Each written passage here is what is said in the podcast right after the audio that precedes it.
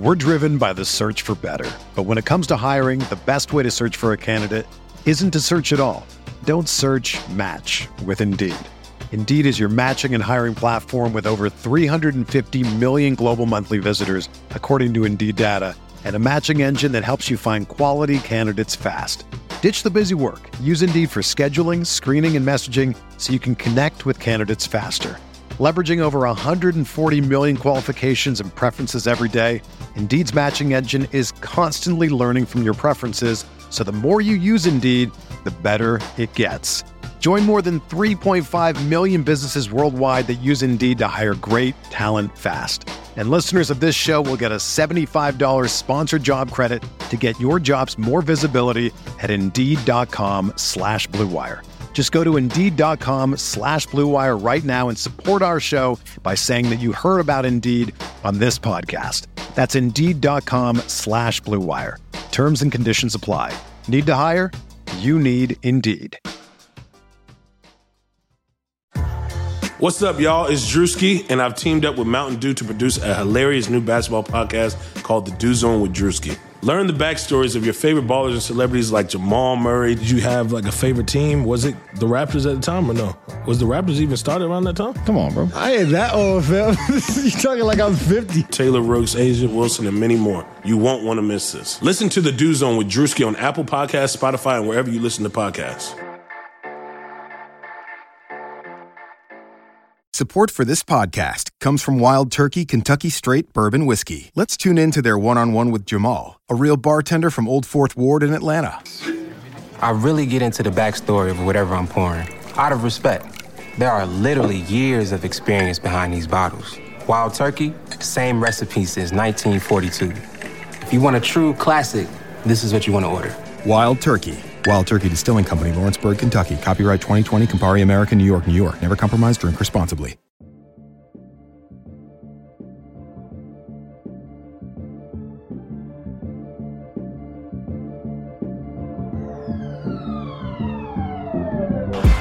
Anthony for three. Puts it in. It's by one. To be honest, I would put myself in the same category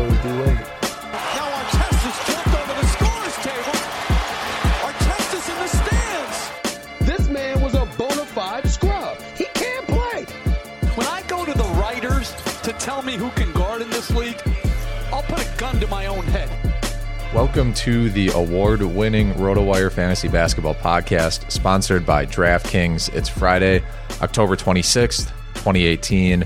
Alex Barutha here, sitting next to Shannon McEwen. Uh, Ken is not here, um, not via phone or in person. He's visiting family right now, but he will be here in person uh, for next week's podcast.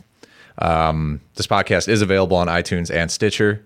Feel free to leave a nice review, or else you can listen and download on the RotoWire website. Uh, today, we're going to get through some news as usual, talk about some first impressions uh, because we're uh, like 5% of the way through the season, games wise, and then um, talk about some DFS picks at the end. Um, the top news, or one of the top pieces of news right now, is James Harden being out at least a week with a what Shams Charania uh, described as a grade one plus hamstring strain, uh, which isn't exactly encouraging, but they're, he shouldn't be out longer than a week or two. Um, but Houston's one in three right now. They're getting Chris Paul back. Uh, they're playing the Clippers tonight. They're favored by four points. Do you feel like Houston will get their second win? How do you feel, I guess, about Houston in general because they have been underperforming?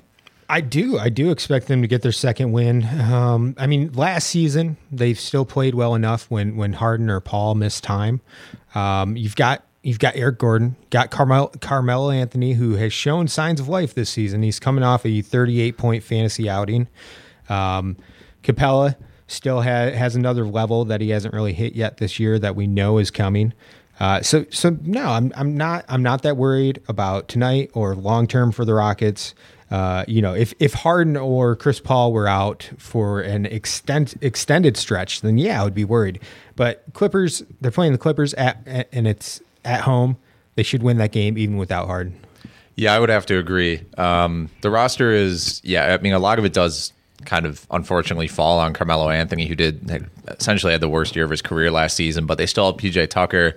Um, people are really high in James Ennis, Eric Gordon. We know exactly what he's doing. Like he's leading the odds right now for six man of the year. So um, they definitely have talent to work with.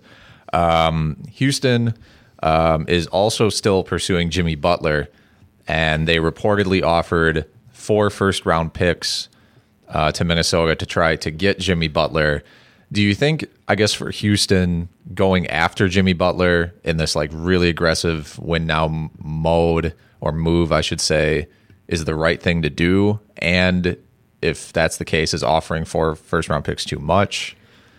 It, it's tough to say. I I go both ways. Um, I I think it's a okay move for them. Four first round picks is a lot, but the odds are let's say let's say the Rockets are a fairly good team for the entire at least 80% of the lifetime of those first four round picks, which they would be spread out over the course of like seven years. So it's not a given that the Rockets will be good that those entire seven years. The first two, three years, sure. Right. Um, I mean, if if if Jimmy Butler were willing to agree to an extension, um, you know, prior to the trade, then it would make more sense. But to have him for one season, it seems like a hell of a lot to give up, even if those picks end up being, you know, the 25th or 28th pick in the first round. I mean, if you could guarantee me those picks are going to be from 20 to 30 and not not not fall into the lottery, then I would be okay with it. That's how I feel about it. I think I, I would assume this this offer of the four first round picks is kind of like the with the understanding that Jimmy Butler would sign the extension because otherwise I I don't really see I like I understand the point of doing the trade in that if you have Chris Paul, Jimmy Butler, um, Carmelo Anthony, James Harden, that you have a really strong chance of winning a title. Um, but yeah, if that's if after one year that's gone and Chris Paul is getting older, if his health starts to fail, all of a sudden you're paying him a ton of money, and your really only great players, James Harden, you yeah, run into some serious issues. It's it's worrisome. Um, they also would have no depth because you have to send. So you have to send someone back to Minnesota. I mean, could that be Eric Gordon and someone else? I don't know, but your your depth is just going to be it's going to be nothing. It's going to be thin as hell. So I guess they would probably rely on signing veterans who receive buyouts or get cut, things things of that nature, which which happens every year. Uh, but in the in the immediate, like short term, if they make that trade, they will have zero depth. Yeah, yeah, and that's that's a concern for Houston. Um, so Oklahoma City lost to Boston last night. Oklahoma City is now 0 4. They've played two games with Russell Westbrook. They're last in the league in offensive rating, and that's largely due to the fact that they're last in in the league in field goal attempts, three point attempts, or excuse me, field goal percentage, three point percentage, free throw percentage, and assists. Do you think that this 0 4 start is like largely a, a factor of like the the new people coming in? Like you have Schroeder in, Westbrook has only played two games, or does this to you feel more of like an overall roster issue? Like the roster just really isn't good enough.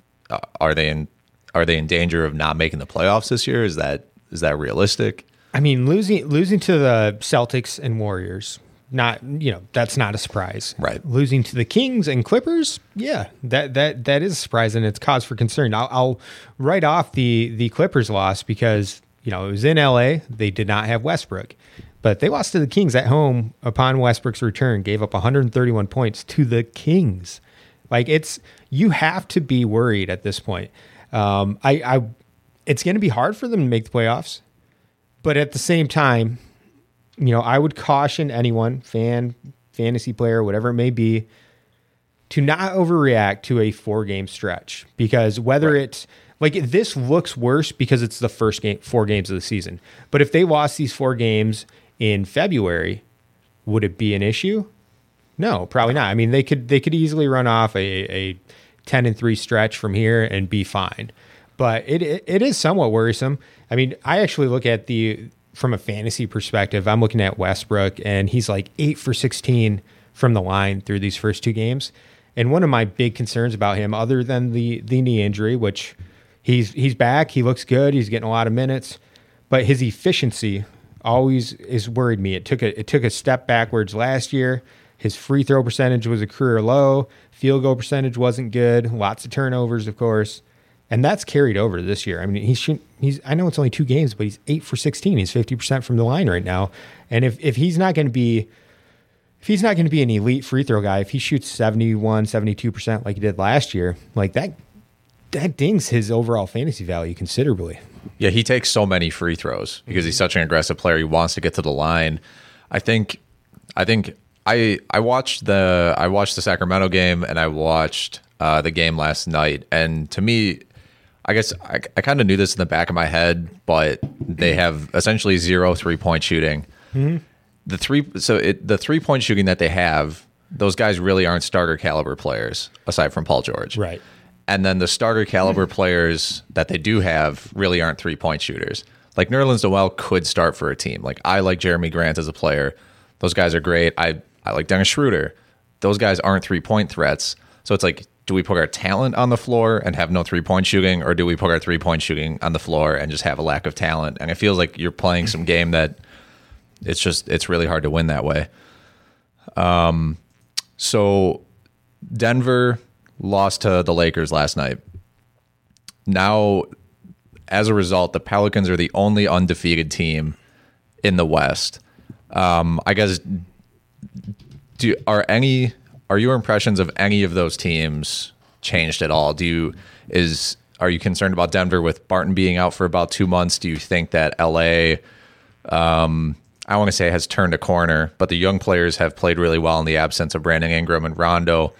And the Pelicans, I mean, clearly look like a very good team. Mirotic is is playing better than I think a lot of people expected. It's, the field goal percentage is not sustainable, but they seem to be meshing really well as a team.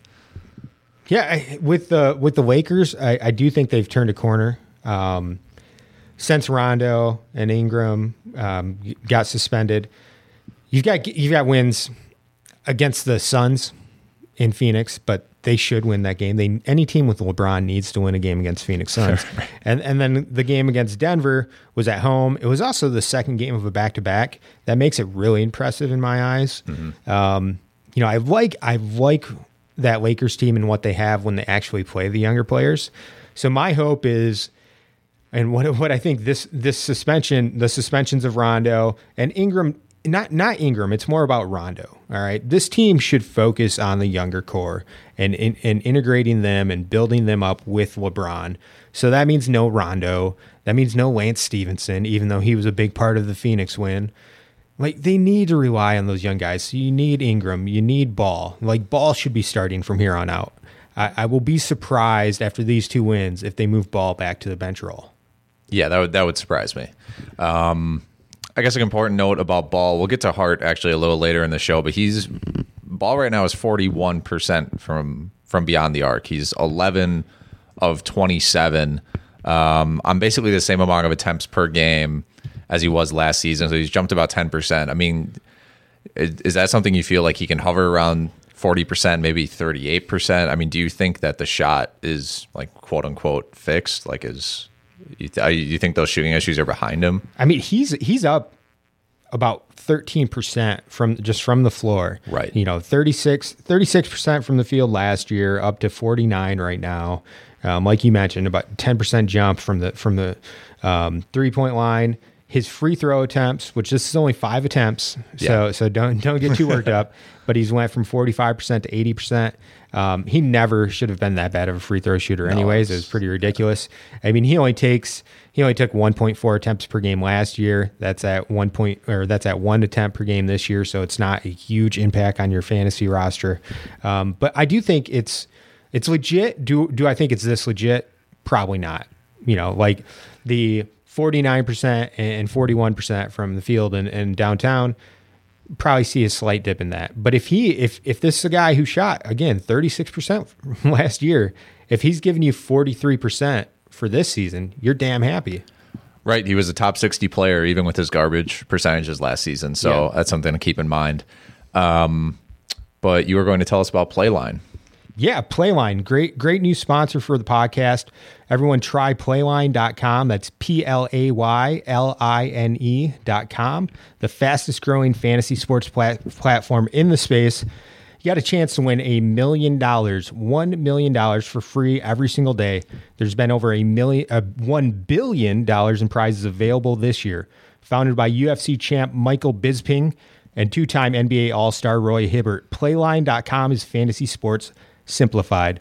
Unlike more traditional fantasy sites, which require you to set complicated, tedious lineups using salary sal- salary caps, Playline picks the players for you and only requires you to pick the line.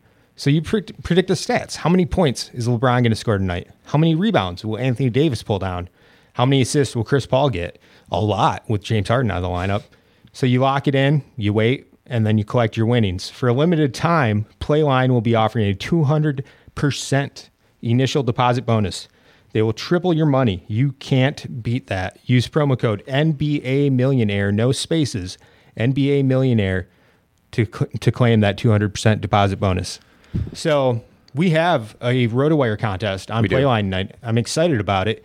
Um, if you are interested in playing, which you all should be, just go to their go to their lobby. Um, again, playline.com. Um, use that NBA Millionaire promo code. Sign up, get your deposit bonus. Our contest is in, like I said, it's in their lobby. It's under rotowire.com presents, and it's a uh, it's a three headed monster of players that we have to predict the lines for. It is uh, Anthony Davis, Giannis Antetokounmpo, and James Harden. Um, the James Harden one kind of he's injured. He's not going to play. Yeah, and the way Playline works is if if if there's a late scratch or a player doesn't play, he's just essentially removed. Like no one gets negative points for it or anything else. You don't have to worry about checking your lineups.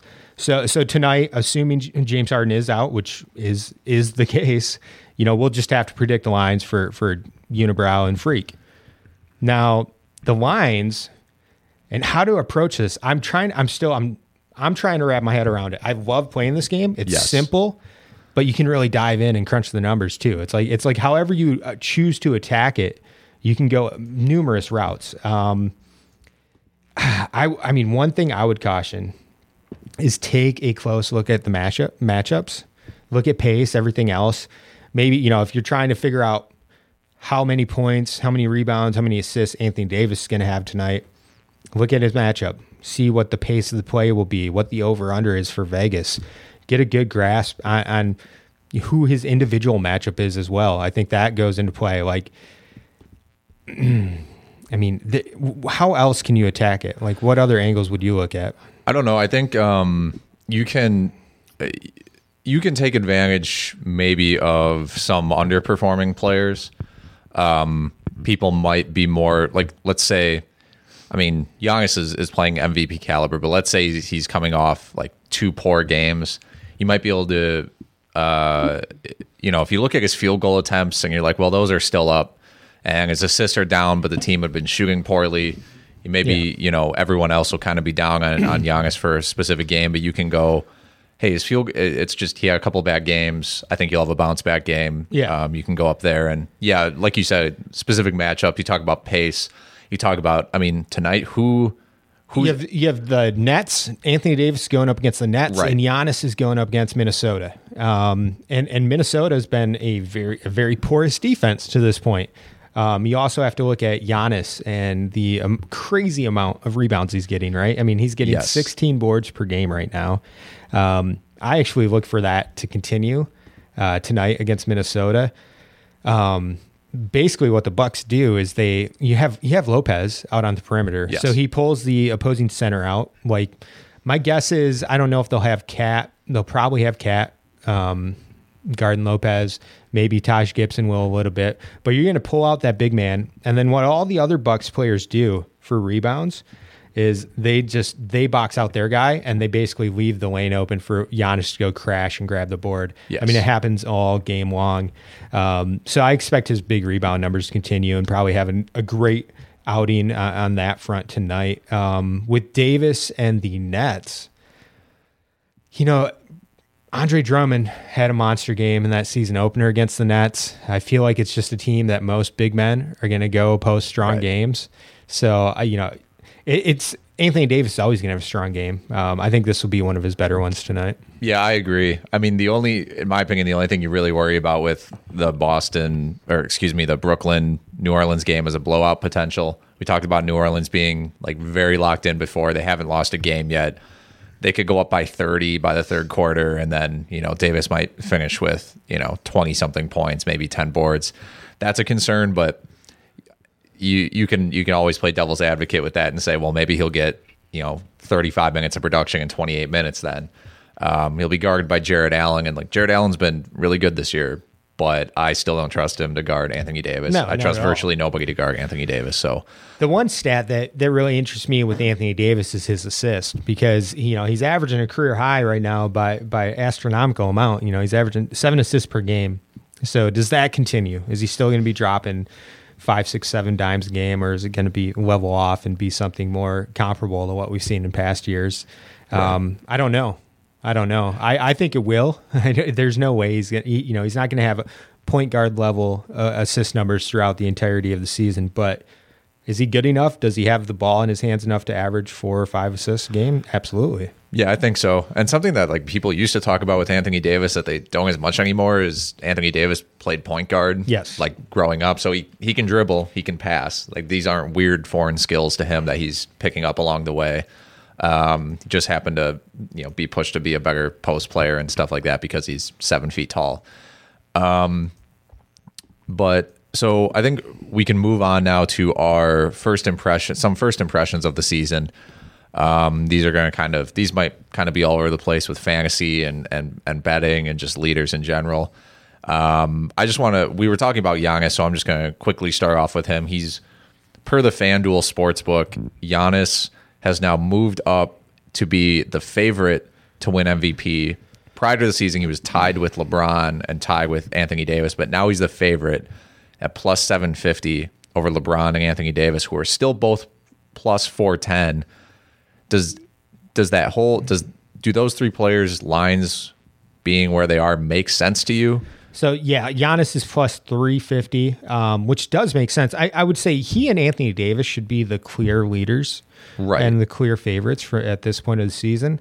Um, you know, I remember when the lines first came out in Vegas, and I saw Giannis wasn't like wasn't top two or three or whatever. I, I was I couldn't believe it. Right. You know, I, I, I actually don't think LeBron should be top three. I think he's only there because he's LeBron.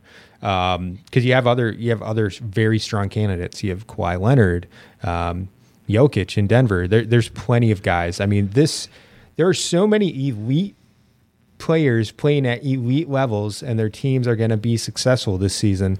That this could be one of the deepest um, pools of MV, MVP talent that we've seen in a while. Yeah, I agree. Um, it, you know, to me, the there's not really the only path to LeBron winning MVP is the Lakers getting at least the four seed, home court advantage, Yeah, first they- round, and the Cavs continuing to be absolute trash. Well, the Cavs will continue to be trash. I promise you that.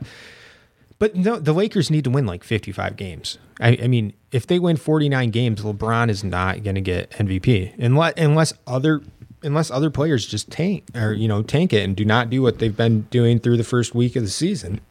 And I don't I don't envision that happening.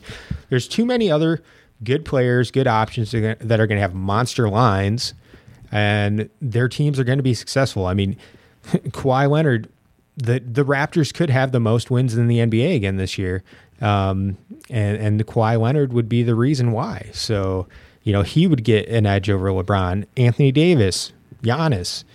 You know we haven't even talked about guys like Damian Lillard. Like there's there's tons of dudes. I mean. When you have when you have a guy like Dame Lillard who might end up being like the twelfth best MVP option, and he puts up and he's you know maybe puts up the best season of his career, and Right. and Portland Portland wins more games than anyone projected. It, it just it's tough to tell. It's going to be a really deep field and lots of fun to watch. it will be. Um, and yeah, I was just We didn't even say Steph Curry, which he's yeah, at- leading the league in scoring right Yeah. now. Um, and you mentioned Kawhi Leonard that that was making me check up on his stats again. So right now he's averaging a career high 28 points a game.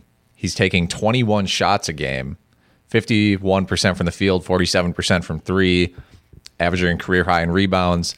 His steals and blocks are down. Um, but I guess he's had. I don't, I don't want to call it like a quiet season so far because the the Raptors have played like really well, and he's obviously playing well. Um, but I feel like a lot of the attention has just been on other players, uh, as far as like we just all the guys we mentioned: Davis, LeBron, Giannis, the Rockets, even. Yeah. Um, and so I just wanted to throw in there that Kawhi is actually having like a really good season. Yeah, he's right there. He's just never going to have those monster like he's not going to have a 35 and 15 game, right? Like he's going to be more like like he had 35 points the other night, but it went with 5 rebounds, 2 assists, 2 blocks, 2 steals, you know, shot 65% from the floor. All great, like absolute pr- great production. But that's more Kawhi's game than the outlandish numbers that like a Giannis with a triple double or Right. or Anthony Davis puts up. Um, so we can quickly touch on some of the uh, statistical leaders um, as of Friday morning. Uh, league in the league in points is Curry with 34.6 per game. Uh, league in the league in assists technically is Rajon Rondo at 10.5, but that I am going to assume will come down, and he's only played two games. So under him is Kyle Lowry, which I actually think is really interesting. Um, maybe we should have assumed that Lowry would have the ball in his hands more when DeRozan uh, got traded, but I was not expecting him to be essentially averaging like tw- I think 25 and 10, um, 20 and 10 so far this year. Andre Drummond leading the league in rebounding at 7.8 is not too much of a surprise. Jimmy Butler leading the league in steals at 3.8, not much of a surprise. Uh, Anthony Davis leading the league in blocks again, kind of what we're expecting. It's the guys for each of these categories. It's the guys who are are right below it that are the crazy ones, right? Right. Um, like for for assist, I mean, not necessarily for assist, uh, because you have, you know, if we, we'll include Rondo, even though he's played only two games, you've got Rondo, Lowry, LeBron James, James Harden, but then Jrue Holiday, you know, comes in at fifth. That that's somewhat of a surprise. Even more of a surprise, JJ Barea, Barea is, uh, at 8.5 assists per game, tied with uh, Ben Simmons. Obviously, that's not going to continue. He just doesn't see enough run. You know, he only plays 20 minutes a game, so that there, he's not going to continue averaging eight and a half assists. Good, uh, good target though. If you're looking for some some assist, if you need help in that category, um, rebounds. Let's let's talk about the guys Yeah, let's- who who are below Drummond. Again, Drummond not a surprise, but Giannis 16.5 rebounds. It's just absolutely insane. I didn't see anyone projecting him for anything of the sort, like any kind of breakout in the rebound category. If anything, you probably saw an increase in his assist Yeah. and scoring. So just, I mean, he averaged 10 rebounds per game last year, and now he's averaging 16 and a half.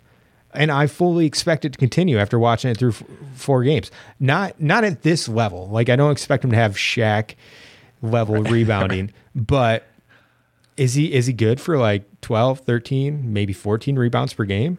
I think that's a lock, in my opinion. Like the way that they're doing it is really similar to how the Thunder clear out for Russell Westbrook, Right, Except Giannis is seven feet tall, Yes. and um, is and it's it's important to keep in mind. It's not like he's getting 15 defensive rebounds a game. He's getting four and a half offensive rebounds as well. Like he does work on the offensive glass. Um, he's sixth right now in offensive rebounding, um, behind Domantas Sabonis, which is really interesting. Um, but yeah, I mean, I, I I've gone to two of the the Bucks four games. They really just clear out, let him get the ball immediately. Um, before the season, they had like pictures and video of Budenholzer. He put like these, he put tape on the court on the wings and the corners.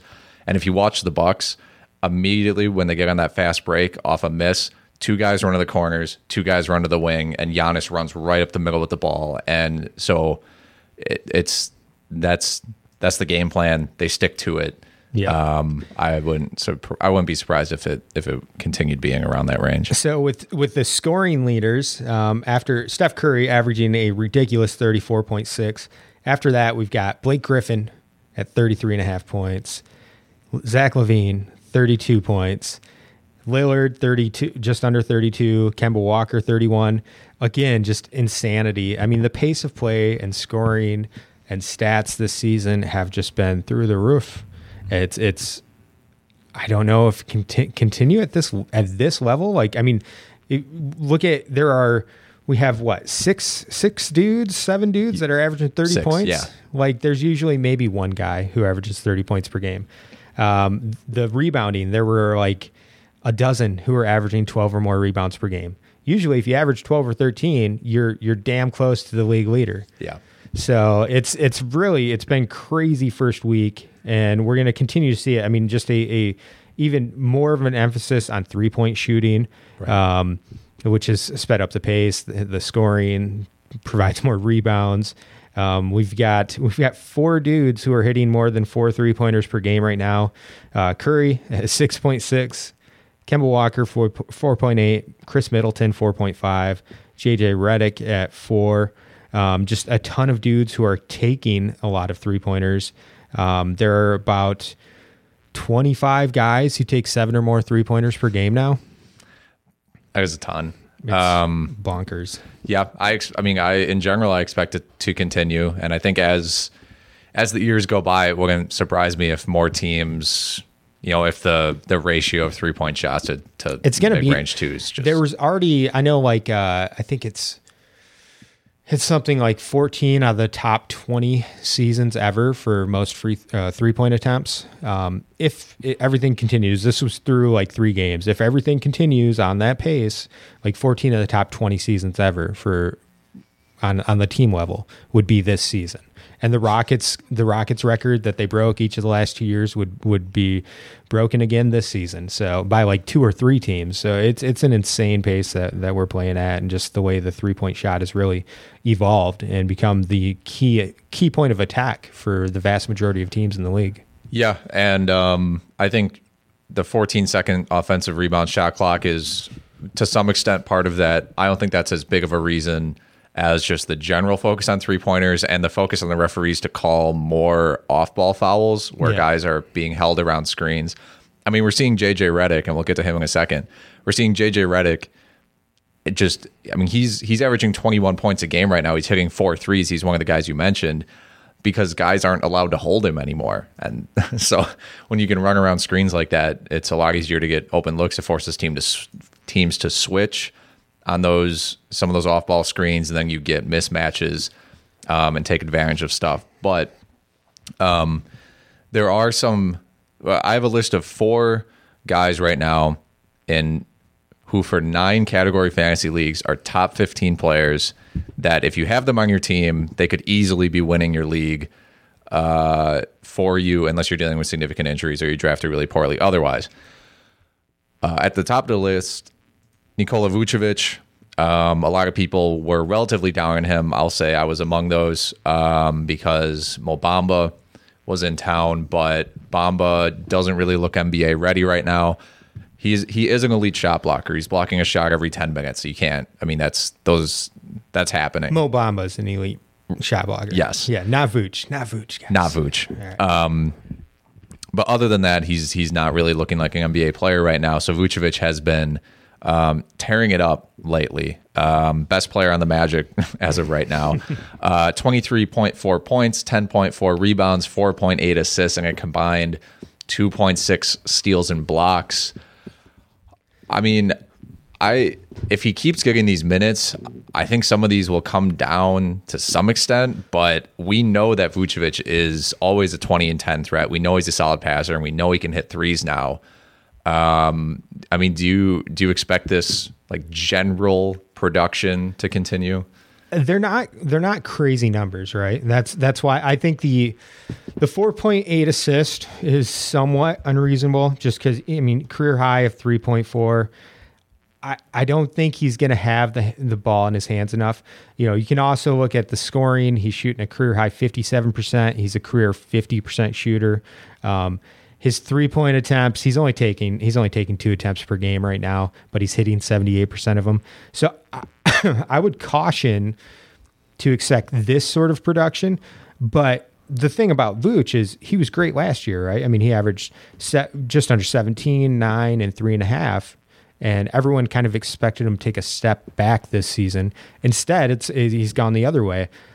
I think we're, we'll end up with production closer to last year. So, you know, 17, 10, four assists, but that's damn good. You know, the the steals and blocks, he averaged 2.1 combined last season, two the year before that. So that's legit. Three point shooting, he proved last year he can hit it. Is he going to continue hitting 78% of his threes? No.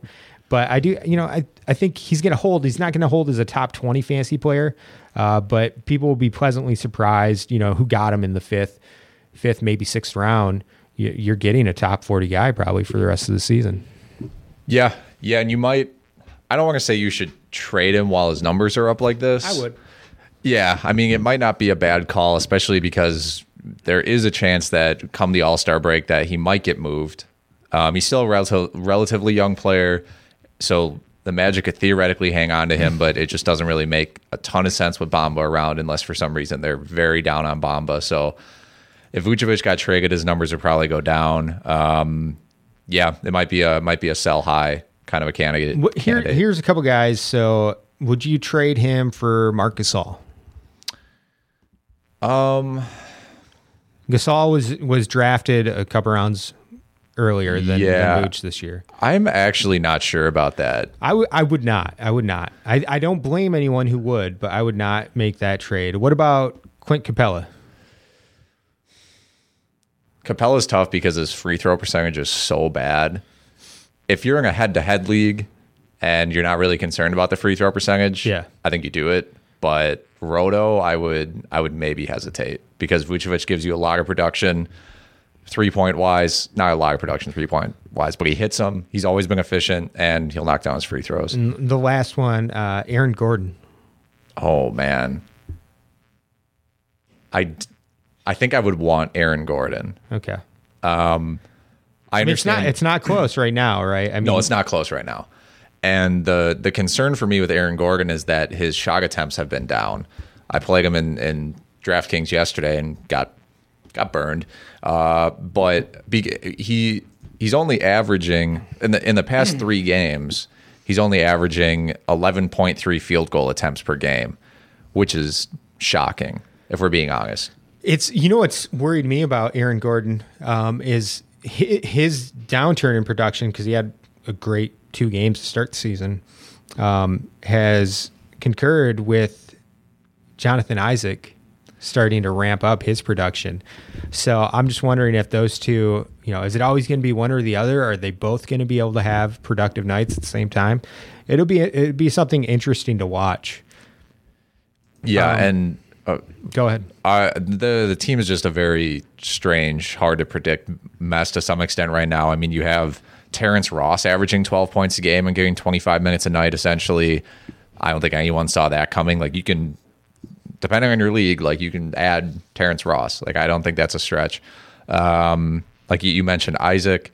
Um, DJ Augustin's averaging, you know, eight points and five assists, but he's been getting more minutes lately. So it's they're really just strange team right now. They're two and three, which is not not too bad. Uh, can I think a lot of people predict them to be to be much worse, and they have wins over Miami and Boston, which is very unexpected. There's still no way they win more than 35 games. No, no, no.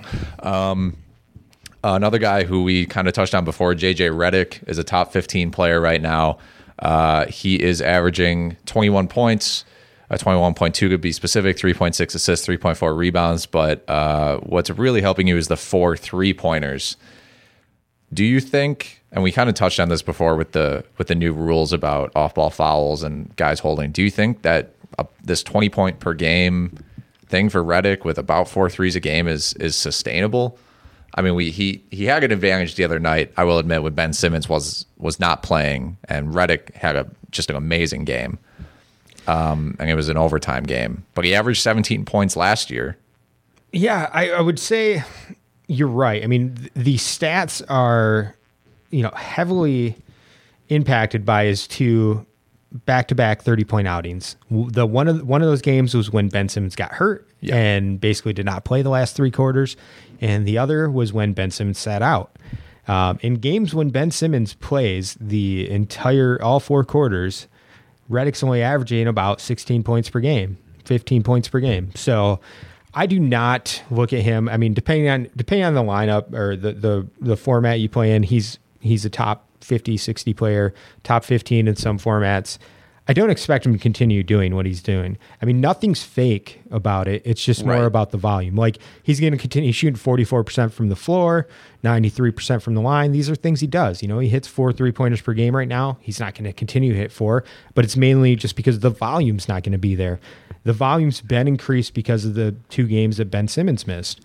You know, as soon as that as soon as that team's at full strength, Redick's production is going to go down. It's going to be, you know, even if, and if you're a Fultz believer, then you also believe that Redick's going to have less and less of a role than he did last season because Fultz is just going to be able to assume more minutes and more responsibility. So, I mean, Redick's a guy, if you're able to sell high on him, I think it'll be hard to sell high on, on you know, a whatever 32 year old shooting guard. but uh, if you can, yeah, do it. Yeah, yeah, I, I think that's a good call. The like you said, the it's encouraging. The the percentages are realistic, and his three point attempts. I mean, he's he's up almost three point attempts per game, which is a lot. Like he's taking you know 9.4 threes a game. Um, it wouldn't surprise me if he finished with a career high in scoring. Like it wouldn't surprise me if he surpassed the 17.1 points per game he averaged last year. That's I think that's a somewhat hot take. Like I, there's no way, you know, four or five games ago, you would have said that, right? I mean, there's no way before the season started that you're going to pro- project him to be to finish with more than 17 points per game. I don't think I would have, Yeah. if we're being honest. I mean, I've- I've been, I've, I've watched a lot of JJ Redick the past two years because I watch a lot of Philly basketball. Seems like he's been getting better every year.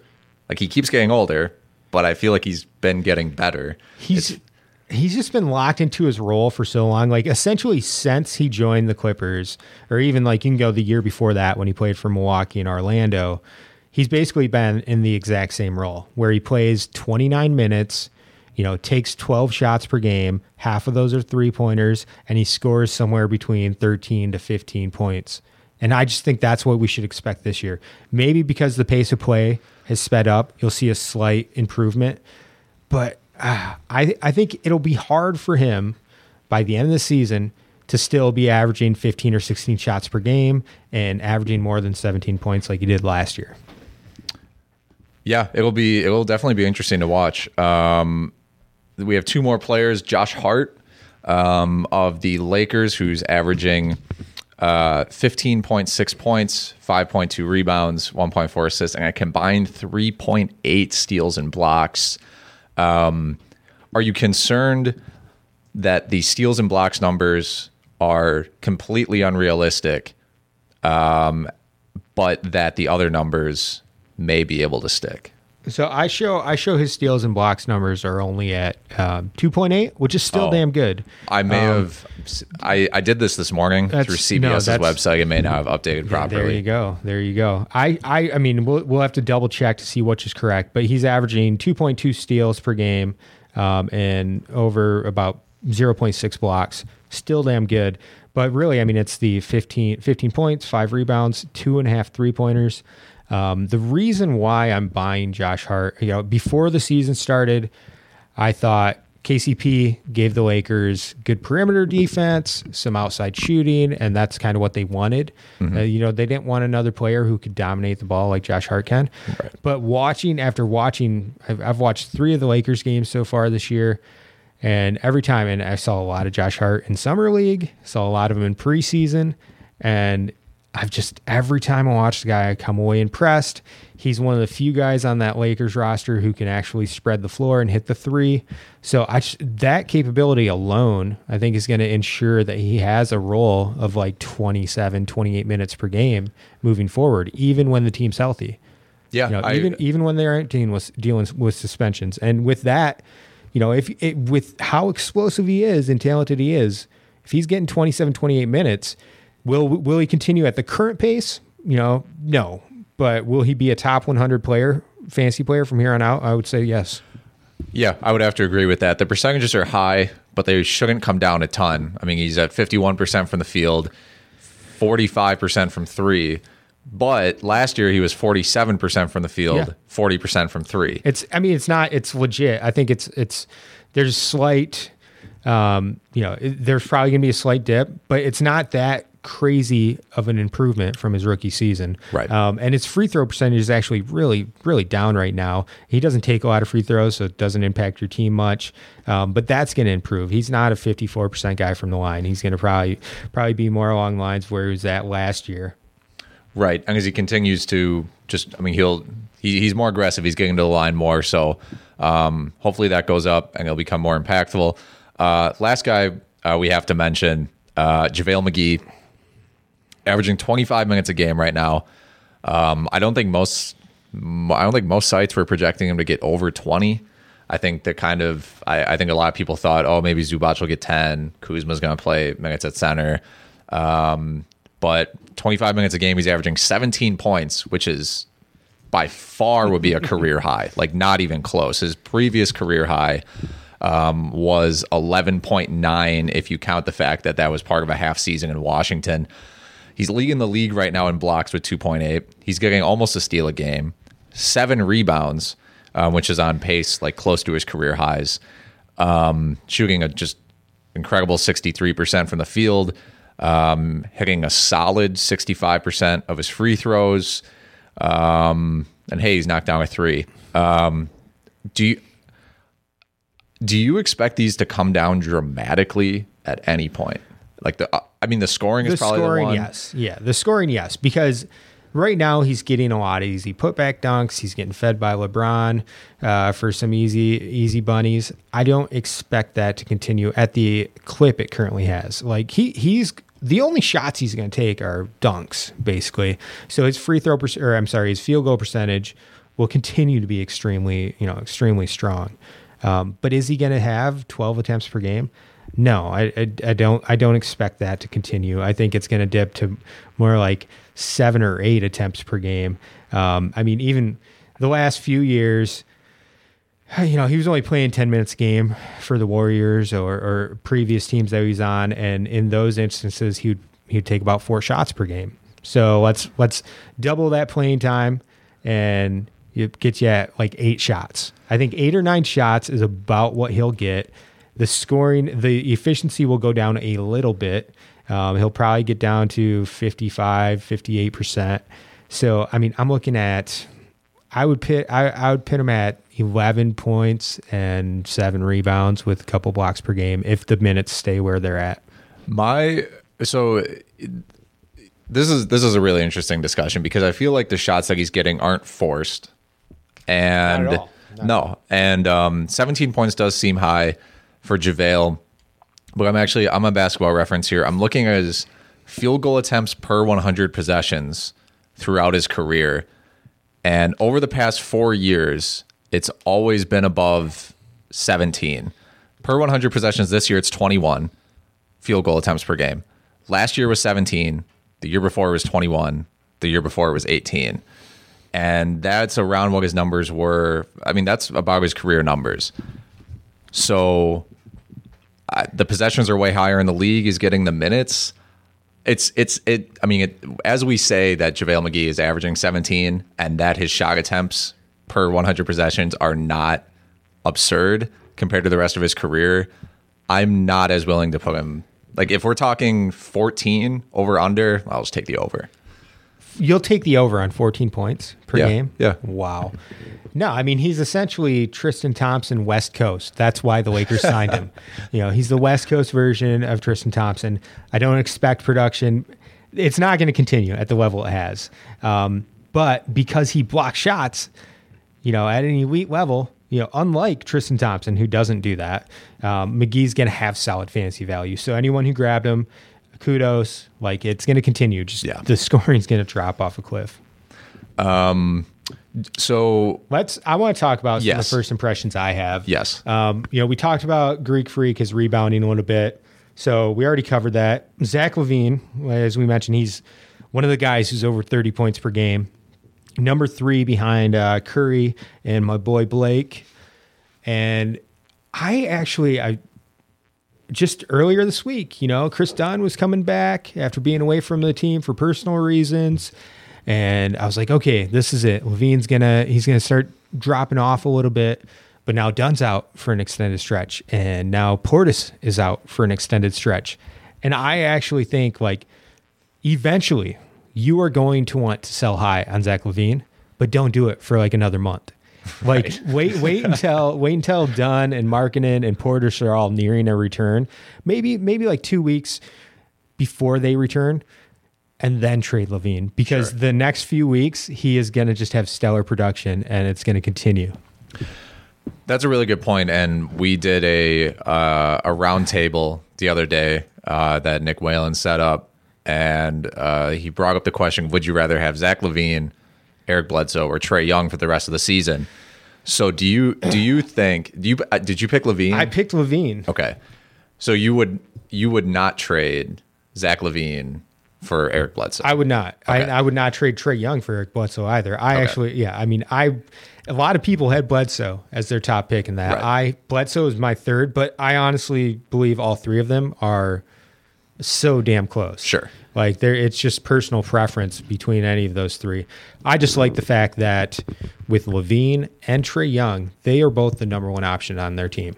True. You could argue, you know, you could argue Taurean Prince or John Collins once he returns. But no, no, Trae Young is the guy who's going to have the ball in his hands at all times for the Hawks.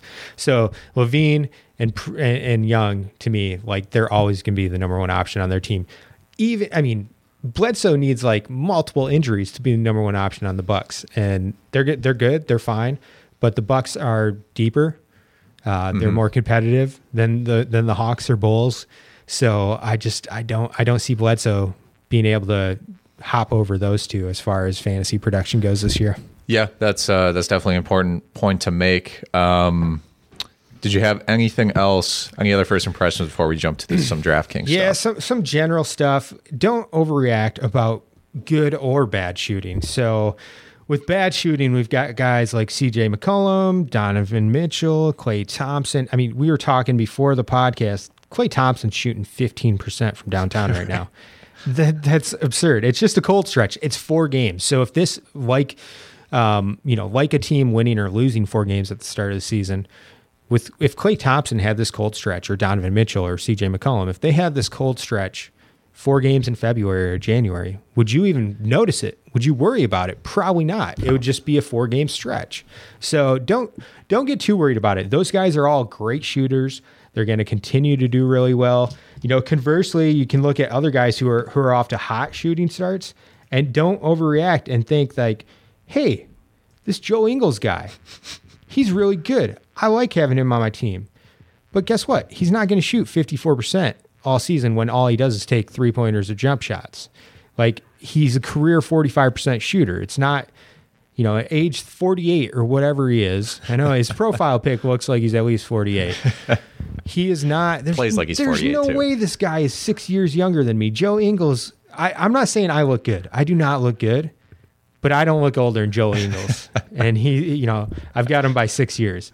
There's no way that guy continues. He's great. Joe Ingles is a top 75 fantasy player. Um, but after the first couple games, he was shooting like 70% from downtown, and everybody thought he was going to be the MVP. No, like if you can cash in on guys who are just shooting a ridiculous percentage from the floor, from downtown, do it and don't overreact to your players who who are struggling with their shots at this time. Yeah, and that's um, that can that can lead us a little bit um, into our into our DraftKings picks. Um, but um, you know, as as everyone knows, basketball season is here, and we do have a partnership with DraftKings. We're very happy about it. We can bring you RotoWire's six month memberships for free. Here's how it works. You go to rotowire.com slash DraftKings, sign up for a new account, make a $10 deposit or more. That's right. You'll get six months access to all tools and sports on rotowire.com, which includes DFS, lineup optimizers, weekly rankings, premium articles, full season draft software, and much more, all for $10, which you can then enter in a contest to potentially win more. We are super excited to bring you this deal. If you want access right away, go to rotowire.com slash DraftKings and follow the instructions. Elig- eligibility restrictions apply. Uh, new DraftKings users only. Check out their website for all those details. Yes. Um, all right. So now, but DraftKings, this is my favorite part of the podcast every week. Um, picking DFS options for the Friday night slate. Friday night slates are always gigantic. I love it. Yeah. Yeah. And um, like Shannon was mentioning, you not overreacting to great or poor shooting starts for DFS purposes, a huge thing you want to pay attention to. Like I mentioned before, I got burned by Aaron Gordon. I should have seen it coming. He was only averaging like 11, 12 field goal attempts per game. Field goal attempts, minutes per game, increased opportunities, those things are really important to give yourself um, a, a, great chance of all your players going off um, in one night. But do you want to lead us off, Shannon, with some guys you like? Yeah, I mean, for tonight, there are a couple interesting recent injuries that have opened up playing time, higher usage. Um, we, we mentioned Bobby Portis is out in Chicago now. So that means Jabari Parker, it's his time. It is his time to shine. Jabari Parker is going to be in the starting lineup tonight. I mean, he has to be. There's no way they don't start him. Right. So he's going to start. Um, he's going to take a backseat to, to our boy Zach LaVine, but he's still going to be the number two scoring option on that team, and I expect him to fill it up.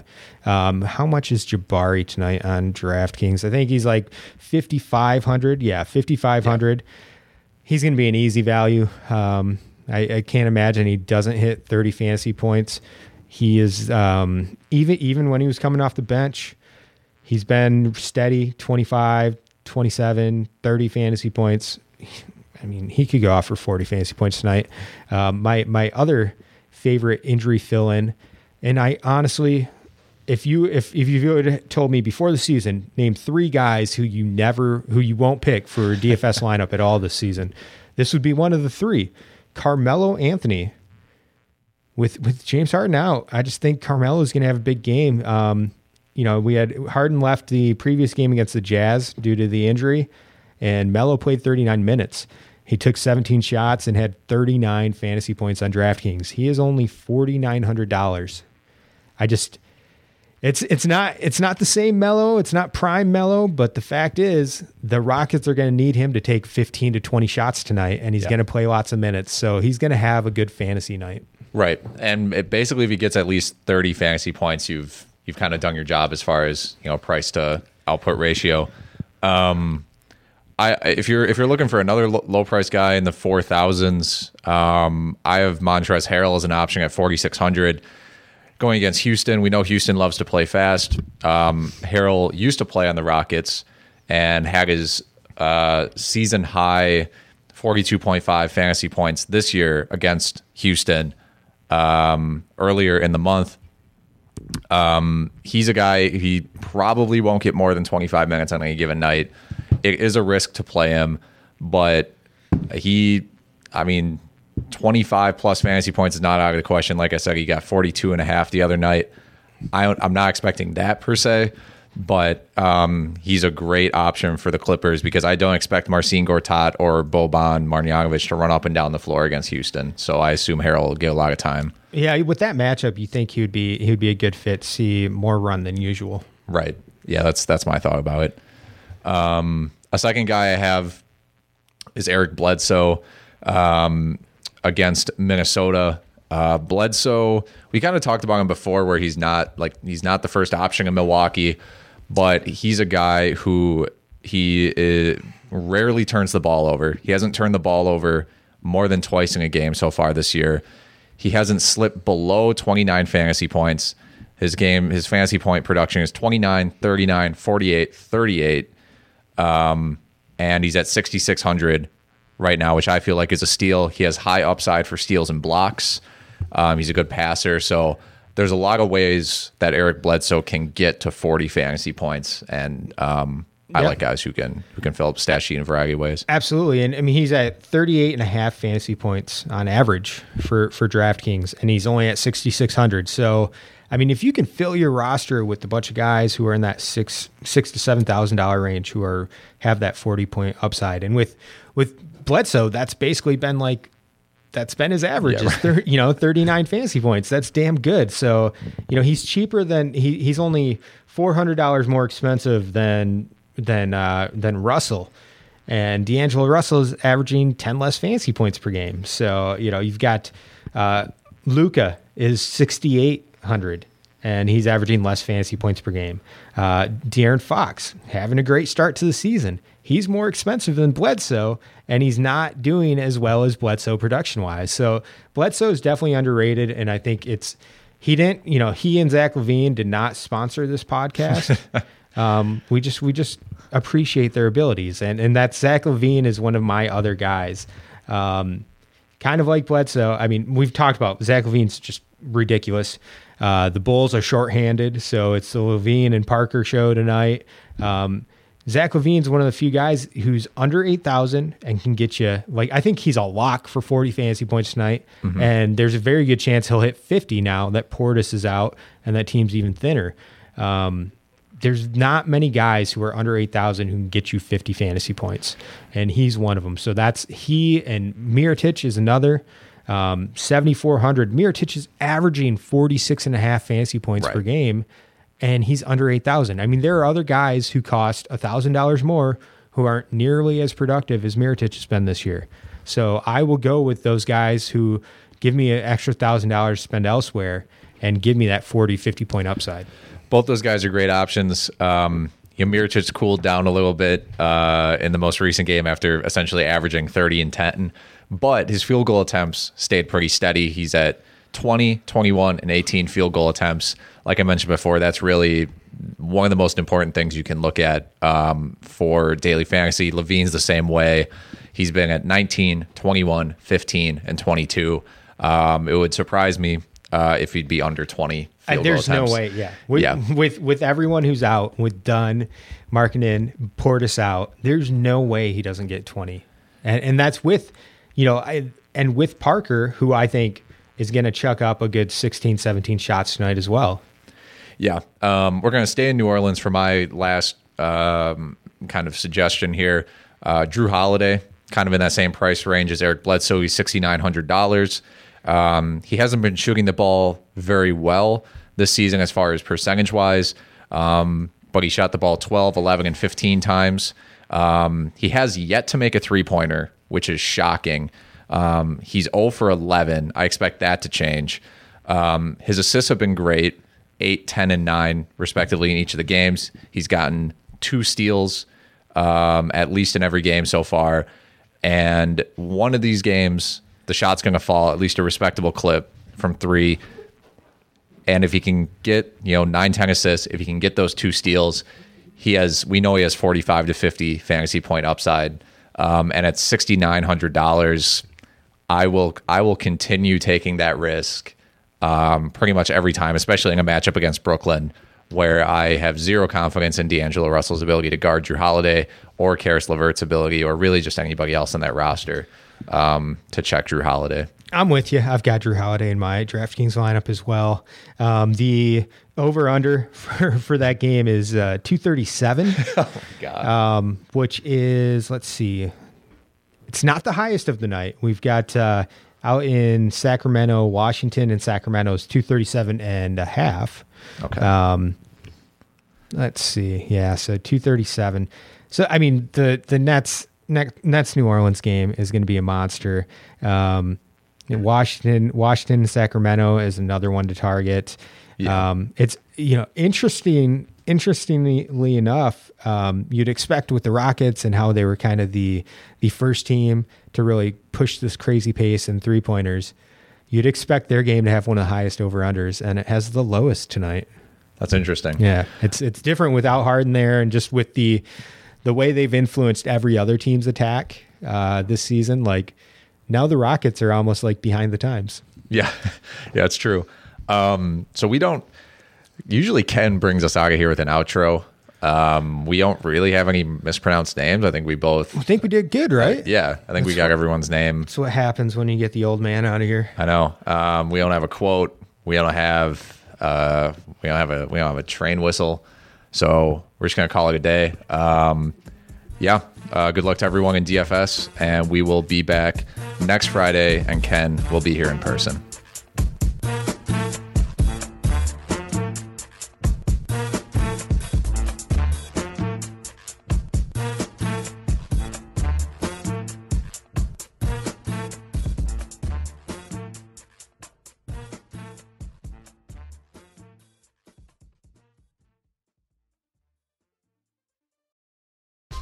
Whether you're a world class athlete or a podcaster like me, we all understand the importance of mental and physical well being and proper recovery for top notch performance. That's why I'm excited that Unifyd Healing is sponsoring this podcast. Unifyd Healing is a new and super innovative global network of wellness centers powered by Energy Enhancement System, or EE System. If you haven't heard of the EE System, you'll want to listen up. This technology promotes wellness, deep relaxation, purification, and rejuvenation. At hundreds of locations across the globe, access to a center is easy and affordable. Interested in experiencing the EE system technology for yourself? Go to unifydhealing.com slash bluewire to learn more and find a center near you. That's U-N-I-F-Y-D healing.com slash bluewire. No material or testimonials on the Unifyd Healing website are intended to be viewed as medical advice or a substitute for professional medical advice, diagnosis, or treatment. Always seek the advice of your physician or other qualified healthcare provider with any questions you may have regarding a medical condition or treatment and before undertaking a new healthcare regimen, including EE system.